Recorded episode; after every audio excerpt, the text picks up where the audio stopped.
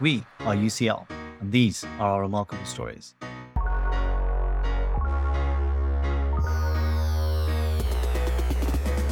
Hi, my name is Mitesh Vagania. I work in the UCL Student Support Wellbeing team. In each episode, we have conversations with a UCL guest as they share with us their remarkable stories, experiences, and life lessons. In today's episode, Table has turned. I'll be interviewing the remarkable stories host for this season, Gia Lalich, about publishing her first book, Joyful Journey.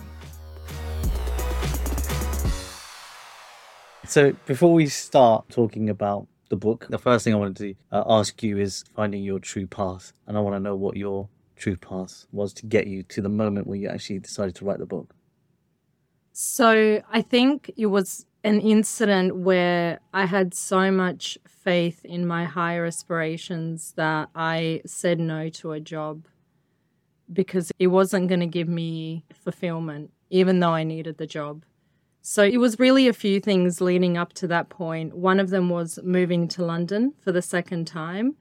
And my family and friends were very reluctant to support me because they thought I was a bit crazy for moving over again and starting my life over again. And then taking that risk and getting to London and it turning out really well and things falling into my lap gave me the faith to not take a job that wasn't going to be fulfilling.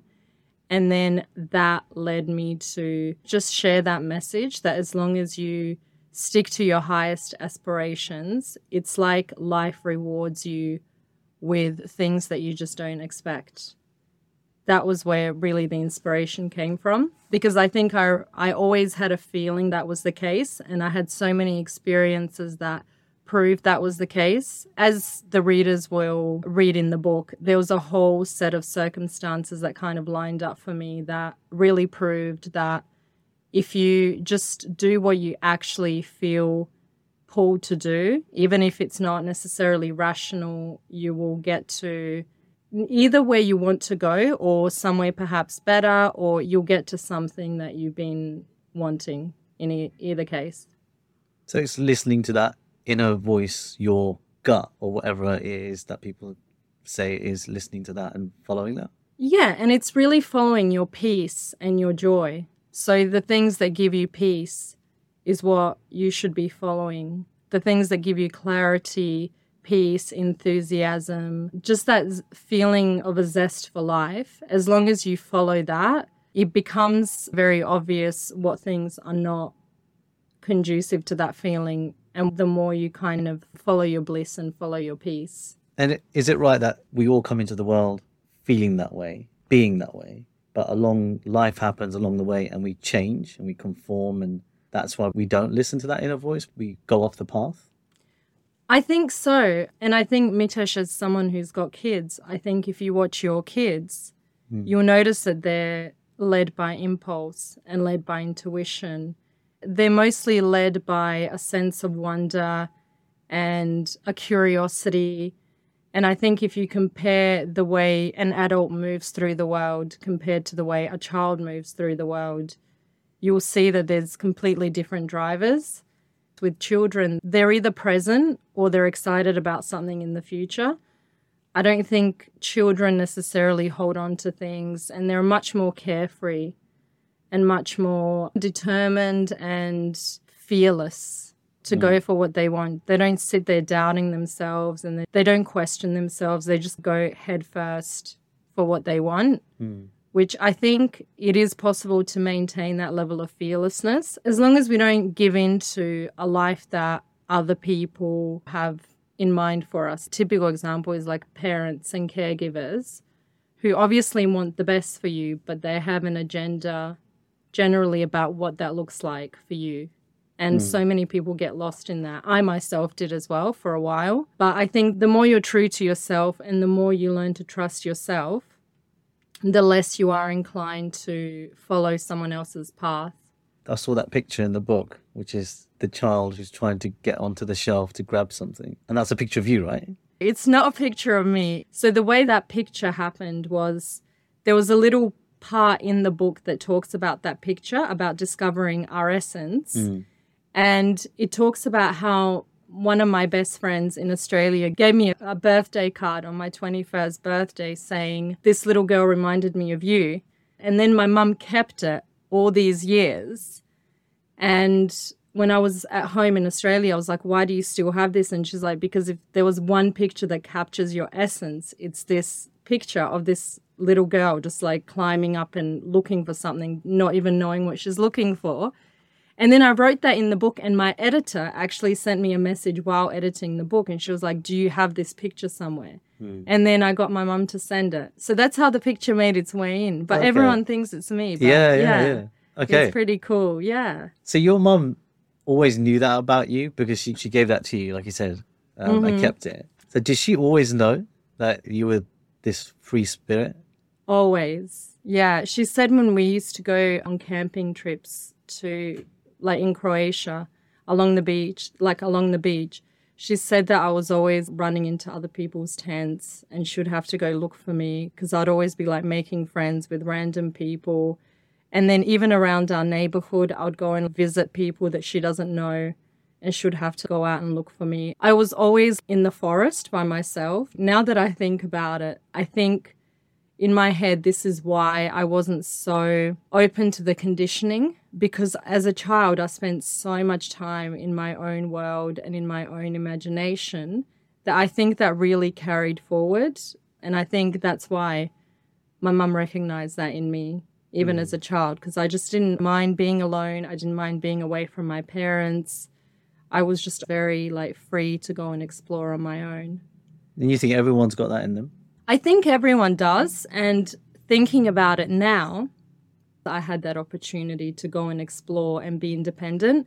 Some people are probably more curious than others, but I think our main purpose is to evolve. Some people evolve a lot quicker, whereas some people might stay on the same theme for a while. But I think to be happy, we all need to leave that room for evolution and be open to new things. I mm. definitely see a difference between people who are not very happy and people who are very joyful. The main difference is they're not really evolving to keep up with who they become. Joyful. What made you think of the title? I've always had this very profound respect for life and I think a way to pay respect to life is to be really happy and in gratitude most of the time mm. and to just really be happy you're alive.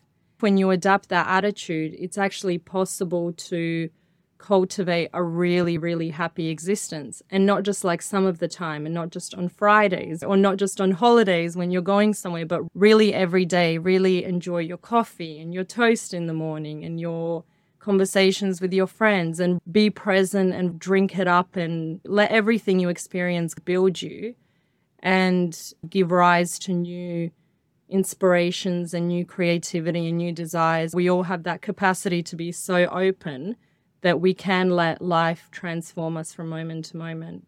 To have that Friday feeling every day to have the Friday feeling every day. Yeah, definitely. Even on a Monday morning. yeah, yeah. I love that. I love that. You mentioned that it was part of you, you. You even fell into that little bit where you were conformed a bit, and you may, you might have had to sense check yourself in mm-hmm. your life. How do you? How does that happen? So, how did that happen for you? And what was the experience of you knowing that maybe this isn't you following your path? And then, how did you correct yourself? I think life is really hard on me when I don't live joyfully. If I'm not living in alignment with who I am, I either get some form of severe anxiety or something happens. I think I had flare ups of anxiety for probably twice or three times. Mm. And it was to do with the fact that I wasn't living my truth or doing what I really wanted to do. The level of anxiety that I would have was so crippling that it left me completely lifeless. And then the minute I switched gears, it just would immediately go away. We're looking back now, it's really crazy that it didn't slowly phase out, it literally just stopped.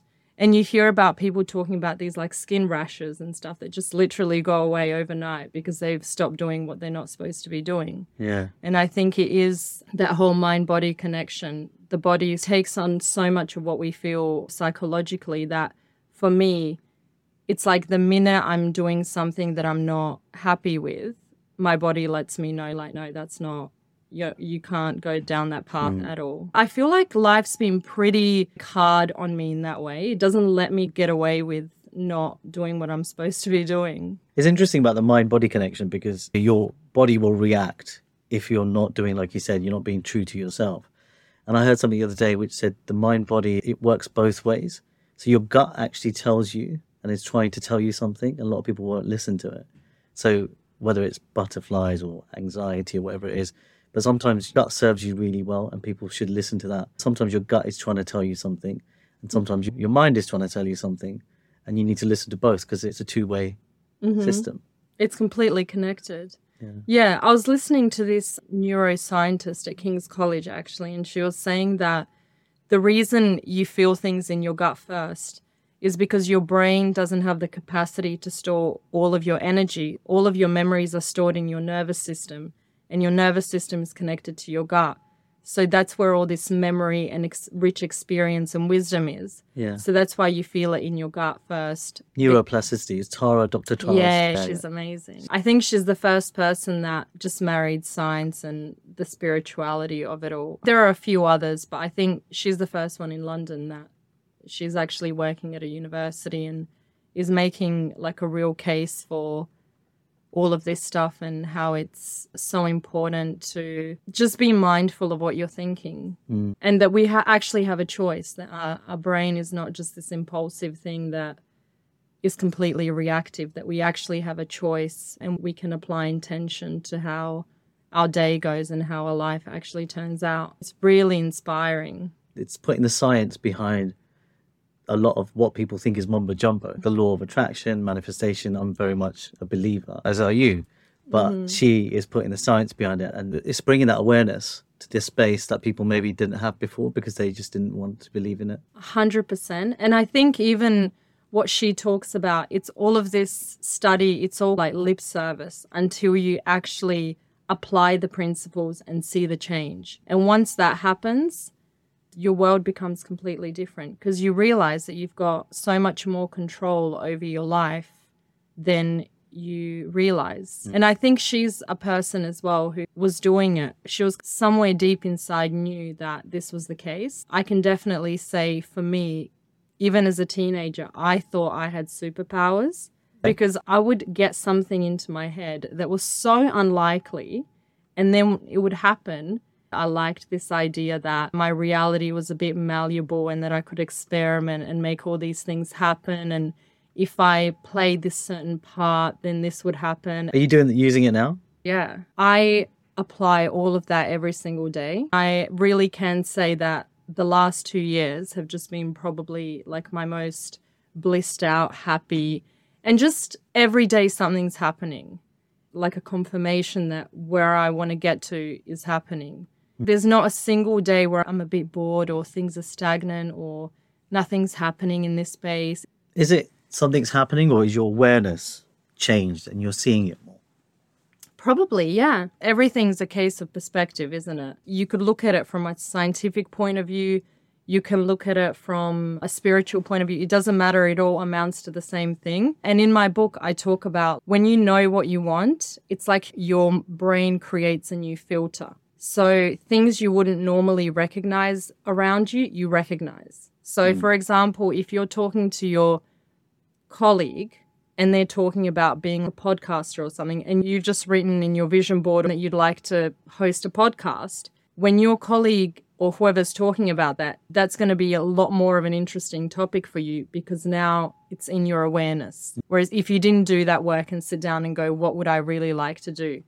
So I think when you create a vision for yourself, you actually recognize things all around you that kind of fit that. Even just from a very logical perspective, it makes perfect sense why people who have visions are a lot more likely to get to what they want as opposed to someone who's just kind of reactive. Mm. And there is always like a balance. I think you need to remain open to life surprising you because you don't always know what's best. But I think it's good to have an idea mm. because your emotions are pretty good at guiding you to where you should go. It's interesting when you said about Dr. Tara because what I found really fascinating is she was saying the action board is just as important as having this vision board because you got to put the work in, like you said. Yeah. A lot of people don't realize they think manifestation or law of attraction is thinking and it will happen. But it's a bit more than that, isn't it? Nothing's absolute. Everything's like the middle of something. And I think with the law of attraction, action, of course, is important, but it's got to be inspired action. When you're feeling that joy, when you're feeling that zest for life, that's when you should sit down and do what you want to be doing. So I think if you believe in things will happen for you, I think you're just more likely to get into that inspired space. If you believe in the law of attraction, you might take a step back and go, okay, I'm just going to see what happens. And then all of a sudden, when you do that, you're like, now's a good time to do it. And even for things that you don't feel like doing that are not fun to do, you'll still get this impulse and be like, yes, now's the time to do it. Let's go do this. It's not fun. It's going to be a grind. It's going to be three hours out of my day, but now's the day. Now's the time. And you do get that when you believe that things will come naturally to you. And I think the main point of my book is that your dreams, all your dreams and all your visions can come true. And the journey can be a joyful one. Like you said, the journey is maybe even more important, right? Absolutely. There's this quote if you know what you want, you're only going to ever get that. But if you kind of remain a bit more open, then you'll end up doing all these different things. And life does take you on a bit of a wild goose chase just for the fun of it. It gives you more experience, it gives you more dimension, it gives you more depth, more appreciation if you just don't go straight from one thing to the other. So you are pulled along these pathways in your life. And for me, I find you end up somewhere better than what you anticipated as much as it's nice to have a vision, it's also good to remain open and just pass on some of that wisdom and be like, I can only see what I can see from this point, but there could be something else that's better that I don't see. There's actually a chapter in the book about how, because we don't see our life like from a bird's eye point of view, mm. we don't know how it's all going to turn out. And what's important is to just take the next step. And Oprah says this. She's like, just think about what your next step is, and then what's the next best step, and then what's the next best step. And that's really all you need to worry about. That makes sense because my next question, which I think you've answered it, was going to be around who's someone who doesn't think this way. What is the first step for them to make to break that mold or that negative routine? The first thing that I would say is to think about what is the next best step that will be most fulfilling to you, that will be most expansive for you. I love the word expansive because for me, this is a guide. If something feels restrictive, it's not a path you go down. If something feels expansive, that's the choice you should make. The most obvious example of that is my life in Adelaide in Australia, it felt very constricted. Obviously, it's not about the place, it's about who I am in the place and whether that place is a good fit for me. And the thought of going to London felt expansive. So, just on that, I made the choice that London was the place for me, just because it felt like I was going to evolve much better here and there was going to be better opportunities. And the second thing would be to come up with a vision and to really believe that it is going to happen, but it happens incrementally and not to think too much about how they're going to get there. It's really important to question why you are where you are and why you're doing what you're doing. Because once you kind of unpick that, you realize that you might be doing things for the wrong reasons. And then that might give you a bit of clarity of what you should be doing instead. Hmm. Their book talks about people having their own energy. What does that mean for someone who's not had that concept or doesn't understand that? There's a chapter in the book about assessing how your energy is when you're in certain places or around certain people. And that basically gives you an indication of whether a workplace or a relationship is actually good for you. If you consistently find that you're walking away from a certain interaction, for example, from your job and feeling quite low energy specifically, and this is very kind of visceral, you just feel like you've got less energy. You know you've just overburdened your body with something it doesn't like, you can really feel it in your body that it's feeling drained. I think that kind of gives you an indication of whether this situation is actually a good one for you and maybe a chance to think about whether it's the way you're perceiving this situation or if this person is not actually a fit for you. I think energy is one of those things that once you start to pay attention, you become very good at deciphering if you're with a group of people, whether they're the right people for you and also the other way around when you're around people that really inspire you and give you new ideas, and again, make you feel expansive. You can really recognize that and you can say to yourself, I'm going to be intentional about spending more time with people like this. There's definitely people in everyone's lives who give more energy, and there's people who take energy. There's givers and there's takers. Definitely. It's the difference between for me, I want my life to be an amazing adventure every day. So my tolerance for draining conversations is pretty low.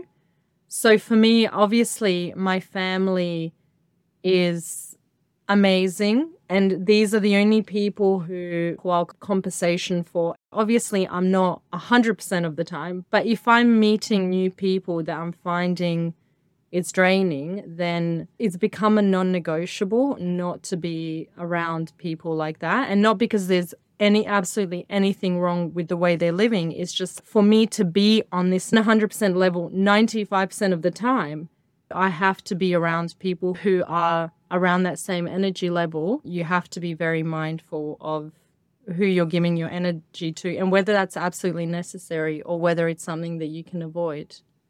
Yeah. Is energy the same as frequency? When people say that I want people on my same frequency, is that the same thing?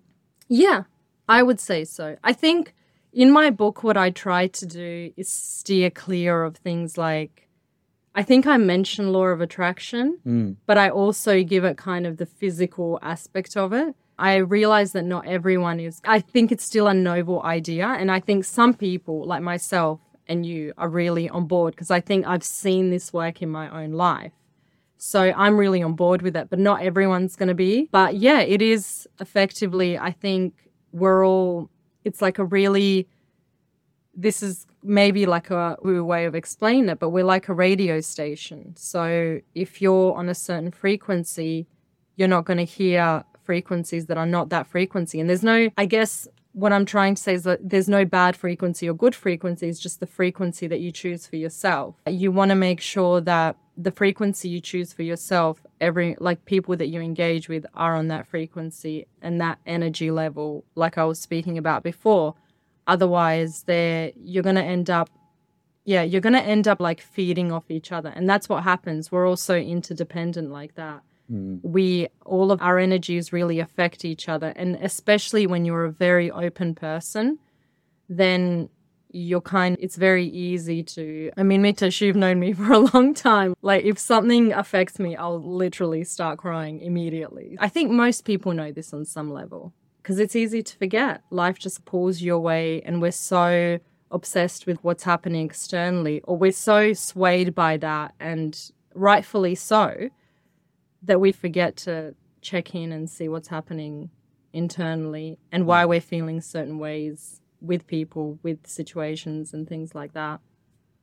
Do you think it's harder now than any other time in the past because of the amount of information that's coming to us, media, the influences you said about parents, mm. friends and peers, society? The world is becoming more and more extreme in both senses. So it's becoming harder, but at the same time, it's becoming easier than ever. The fact that we live in the information age and we've got social media, I don't see social media as something that's bombarding me with standards that I can't meet. I see it as a platform and as an opportunity for me to be free and for me to broadcast what I want out to the world. 50 years ago, you would be watching the television and you'd be fed by the news and what's happening externally. I choose to every day wake up to someone telling me inspiring stories or someone telling me that something was impossible and then it became possible. So you actually have this opportunity to feed yourself whatever you want. And on top of that, every skill that I've learned through YouTube. I learned how to like edit videos and record and went around filming things, and it was all through YouTube. So I think we're freer than ever to just make life whatever we want it to be. If you just take it as a tool and tailor it to your own needs and let it like inspire you and use it as a platform, then I think it's the most amazing time to be alive. There's a chapter in the book about self worth, which is huge, I think, um, a lot of people, because particularly now with the way things are in, terms of like the cost of living, things becoming really hard, careers becoming maybe more difficult. How does someone start to instill self worth? If you find yourself feeling not as confident as you feel like you need to be, it's probably because you're breaking promises to yourself. It's because you're not honoring what you know you should be doing. And so, the first step to building that self worth and confidence is actually keeping that promise to yourself. So, if you've said you're going to do something, follow through with that. And really, these promises that you make about looking after yourself is going to be beneficial to everyone else because you're going to be more energized, you're going to be more equipped to be better in the company of others, to be able to help others. And ultimately, there's no affirmation in the world that will make you develop confidence. The quickest way to develop self worth and self confidence is to go into the deep end and do something super uncomfortable and keep doing it because first of all, that will completely take you out of your mind. And secondly, when you push yourself past your own limits, there is a self respect that you develop for yourself because you've put yourself out there and it's this daunting process. You will not let yourself be walked over by people and by life because you've developed that self respect. Yeah, it's very true.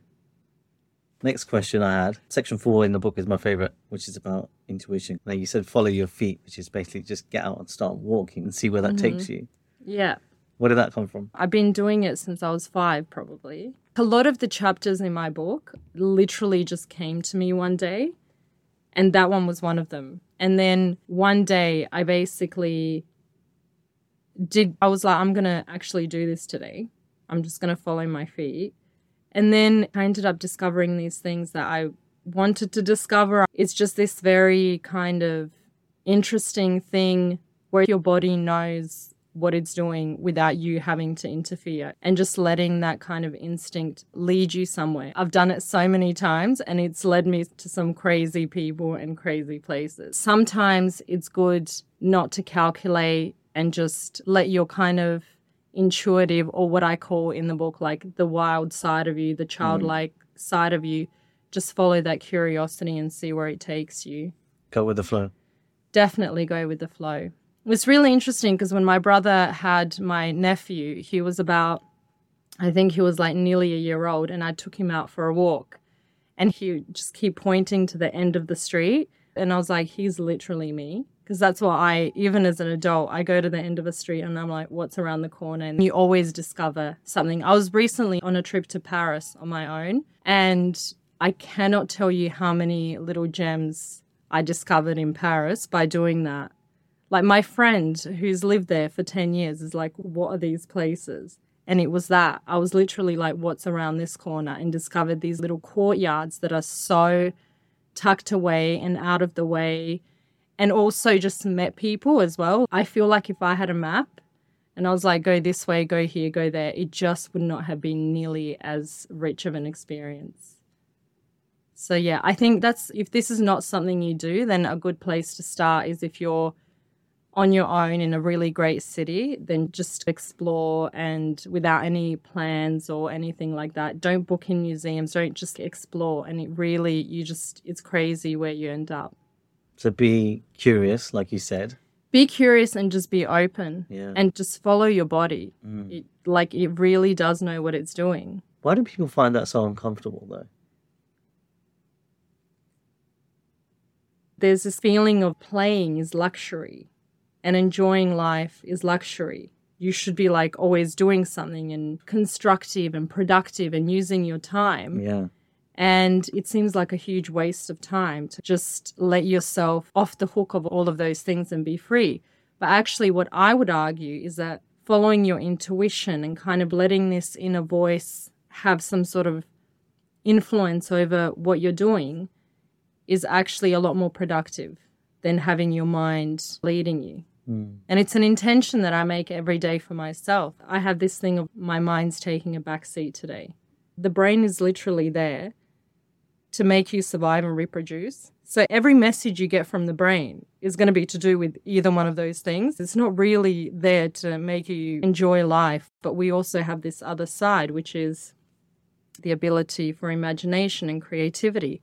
So there's also this huge part of us that needs to be fulfilled as well, which has nothing to do with that side of the brain, which is like just survive and reproduce. And that's why I'm like, in the book, it says treat this part of the brain as a paranoid friend at the very best, like a destructive thing at its worst, because it is going to stop you. Your brain is going to swoop in and be like, you can't do that. You can't do this. You're not capable. If you practice just going, thank you very much, but I'm going to do this anyway, and you do that a number of times and you don't die, suddenly it's like that voice. It'll still be there, but you're just like, yep, thank you very much. Like, we've been here before. Mm. We, we, you said this was going to happen before and I'm fine. And it's so liberating. Is that the ego? Yeah, I would say it is. And the ego obviously has a place, but it's not conducive to evolution or self growth or happiness or making life like a happy journey. That's not what it's there for. And so it's good to kind of take it with a pinch of salt. And there's also like a chapter in the book where I'm like, notice how you're speaking to yourself. Because if you're at a certain point in your life and you're not enjoying it, just notice what you're saying to yourself. I think when you kind of adapt these principles and you start talking and meeting people, you realize how much people's stories is just a very direct reflection of their life. And you realize that it's not the circumstances, it's the way you're constantly talking to yourself. And there's this thing of people are like, once I reach this, I'll be happy. And once I reach that, I'll be happy. But if you've not trained yourself to be happy in this moment, you'll get to that eventually and you won't be happy. Mm. Happiness is a muscle, I think, or joy or peace. It's kind of like you have to train that Mm. in yourself and you have to know how to be present and joyful now so that you can actually enjoy when you get those other things. It's like you said, but everyone came when they were young, Yeah. playful, fun. That's what they wanted when they were kids. Of going back to where we started with being a child who comes into this world, that's all it is, isn't it? That's what you want, is to have fun and play and be joyful. Mm-hmm. A hundred percent. They did this study on people on their deathbed, and some people, not on their deathbed, but they had this like very close brush with death or something, and they just all came out being like, "Wow, it's just so simple." Hmm. And I think to an extent, however you came in, that was your purest form. That's the thing that should be driving you. And this book is going to help you get there. My intention for the book was that it got past your logic a little bit and it made the reader feel something because I think logic can be blocked by your thoughts in the brain and can be overridden by your already established doubts. Whereas if you read something or if you listen to a piece of music that makes you feel things and that bypasses that logic and those doubts. And once you get that feeling, then that kind of gives hopefully more inspiring ideas and again more expansive ideas. And that's what i hope the book will do. People just need so much validation for what they already know inside themselves. And i'm hoping that the book will give people a permission slip. But like i said in the book i wrote it as a reminder to me when i forget things then i can go back and go remember what you said here. That's worked for you. So use it again because I think that is a thing. One bad day and well, you get thrown off. I loved it. How does everyone get this permission slip? Joyful journey. The book's going to be launched on Amazon on the 12th, launched for sale, that is. So there's going to be a paperback and an ebook on the 12th of November. So, if anyone's interested in reading the book, I'm going to leave my email address. So, just contact me directly and I'll send you a PDF version so that you can have a little read. Nice. Okay. Joyful journey by Gia Lullage.